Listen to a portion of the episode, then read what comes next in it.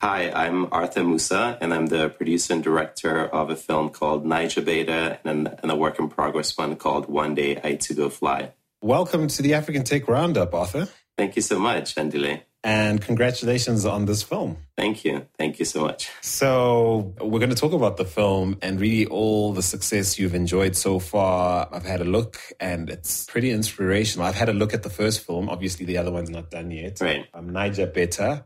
What got you into filmmaking in the first place? Um, I've always loved film. Um, and all through my years of schooling, uh, from primary school in Ghana, um, all the way through secondary and then college, I'd always loved storytelling, either writing short stories or um, acting in plays with friends. You know, there's always um, storytelling with me. And so eventually, um, you know, the idea crossed my mind if I love storytelling and, and watching films so much, why not make films? Um, and that really excited me when that, you know, idea kind of popped into my head. Um, and especially because I felt like not enough stories were being told cinematically about Africa and Africans in kind of complicated, complex ways. So, um, it seemed like a, an opportunity to do something I loved while doing something that felt a little bit important also. Right. And so you hail from Ghana, as you've said, but you, you live in Boston. You're an MIT alum and explain how that connection happened. How do you end up in the US and how is it that you call the US home? Um, I ended up in the US because I came to study here at MIT. So at 19, I um, um, gained admission to the, the Massachusetts Institute of Technology in Boston. And so I moved over here. I flew actually with a couple of classmates from my secondary school in Ghana, Presbyterian Boys Secondary School, um, as well. At which point did you lose your accent? I'm just curious. well, the thing about my accent is um, it's morphed a lot over over the course of my life because I was actually born in Ukraine, uh, which was then part of the Soviet Union my mom is Ukrainian, my dad's Canadian, and so, um, you know, I grew up speaking Russian as my first language, and then Ga because we moved to Accra when I was three, and then um, you know picked up English and then several other languages. So I've always picked up languages depending on where I was living and and then losing them unfortunately when I left where um, where they were native to, and uh, and moved on somewhere else. So I guess my accent has always been been morphing, and at some point in the U.S., it, it did, um, I guess, gain more of an American ring to it, maybe. Yeah, and I interrupted you just with that random question. So you you were busy you were busy telling me about what brought you to MIT, uh, and yeah, so you could pick up where you left off. Right. So I came to study um, to study in college uh, at MIT. Uh, did four years and then got a master's as well, and ended up working here, um, and you know ended up sort of settling here in a way. And in a sense, I'd always, I guess, I've been in the U.S. 17 years now, and at some point, you know, you kind of feel guilty about not really being back home in Ghana and or on the continent in Africa and making a difference there with the work that you do. And so I, I think part of um, the filmmaking journey was a response to that guilt that I felt. So it was a, it was a way of addressing the guilt. Um, I felt at staying away from home. So now I create films about Africa and Africans, even though I I live in Boston. That's interesting. Yeah, I mean, you address this in the film. It comes out really almost as soon as the film starts that your motivation is, as you say, to I suppose, participate more meaningfully or at least paint meaningful portraits of the continent. I'm curious to know how it is that you consider Africa home and where that sense of allegiance comes from. Um, you know, that's a that's a really good question. It's something I've been wondering about. You know, um, what really makes a place home, um, and I think I think the idea of home is psychological. Um, at least that's what I think now. You know, home, I think Ghana is home for me, even though I haven't lived there the last 17 years because um, you know, some pretty formative years of mine were spent there. So from three until 19, I lived in Ghana. Um, that, those years kind of shape who you are a lot. And so there's a huge part of me that's African, that's Ghanaian um, in a way that cannot be erased um, and maybe cannot be overwhelmed by any of the other influences. Um, I think of Ghana as home also because my parents live there, my brother lives there, my extended family on my dad's side is there. So it's sort of my roots, but I think it's psycho- home is psychological because you know home is kind of where you can be yourself, you're accepted, you uh, feel safe, you feel uh, purpose, you feel a sense of purpose. And so Ghana definitely is that for me. Um, at the same time, in parallel, Boston and the US is home for me because there are ways in which um, you know, Boston also satisfies those those requirements that I just right, described. Right. If you're a regular listener to the podcast we produce at AfricanTechRoundup.com, you're probably wondering why do you have a filmmaker on the show? well, it is a tech endeavor, and it's increasingly a, a high tech endeavor is filmmaking, isn't it? But that's not the angle. The angle really is the subject of your film, Naija Beta, which is a very clever name, by the way, Naija obviously, who doesn't love Naija? And then, of course, Beta is play on words there, I'm sure. So yeah, tell us a little bit about your film and right. I mean, don't go into what inspired it and how you decided to make it because that's part of enjoying the film. I think if you explain that on the show that you would enjoy the film less, I feel. I think all someone needs to know in terms of the heart and soul that went into this film and what you were trying to achieve. Okay. So um Naija Beta is uh, is a documentary film um and it is the story of a team of Nigerian and Nigerian American MIT undergraduates who decide they want to make a difference in education um, in Nigeria. And so they go back home to Nigeria to launch and run a robotics camp for teenagers. So they get a group of 35 teenagers for three summers together, um, different group every time. And then they teach them how to program computers and to do mechanical engineering through Lego robots. Um, and they organize a competition at the end. So the whole five week summer camp culminates in a competition that the, the teenagers get really into.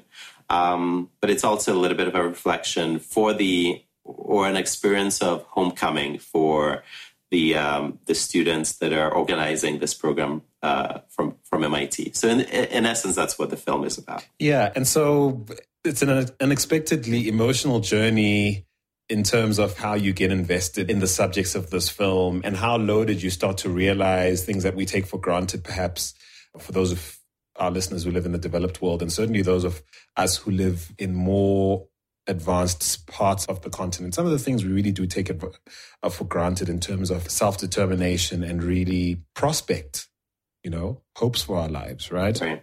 Were these some of the themes you were hoping to explore going into the film, or did that just happen organically? Right. Did you know what you were going to find? Um, no, I I approached that film. Well, here's what happened. So I was shooting another film um, at MIT um, over four years, I was going to track the lives of four African students going through an iconic American college. And one of the students um, at the end of the first year told me he was going to teach robotics in Nigeria. So he was the Nigerian student, Philip. And so I was instantly excited about that because it felt like, oh, here's another story about African youth taking charge of African challenges. Um, and that for me was interesting in terms of representing African Africans. Um, now, when I went in there, I thought, you know, also when I heard about how the robotics program was structured, the fact that it was five weeks, they were going to amass skills, the students at the camp were going to amass skills and then participate at the end in a competition um, I instantly sensed that there was a natural structure for a dramatic film. You know, you have sort of a beginning, middle, and then you have a climactic event at the end. Um, so I went in there thinking, you know, I'd make maybe a 10, 15 minute film about the robotics camp and the competition at the end. But then when I got to Nigeria and embedded with you know the the camp and stayed there and kind of followed their everyday um, activities. Um, everyone started offering you know idea or their opinions about life and sharing their stories with me. And so the film became something more than the the robotics camp, and then all the elements that you talk about um, kind of crept their way into the film. So it was definitely a process of discovery, a process of kind of being in the place and being attentive to what was happening. It was a pretty organic process. Um, the the world that I was in kind of crept uh, into the film and made the film what it is now, which is definitely more than I set out to to create at the onset. Um, and it was a matter of just kind of um, showing up in the place, embedding, paying attention, observing, and letting the world and the story kind of take me to its natural um, through its natural course and to its end.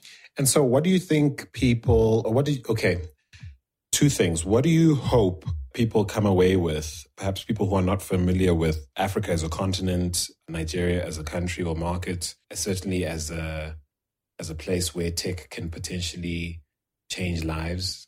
What are you hoping people like that take away from the film? Well, um, so and it's it's interesting because your question suggests the film. And not only is it I, I, okay, I think you're asking what the audience outside of Africa could learn about Africa through the film, right? Yes. Okay.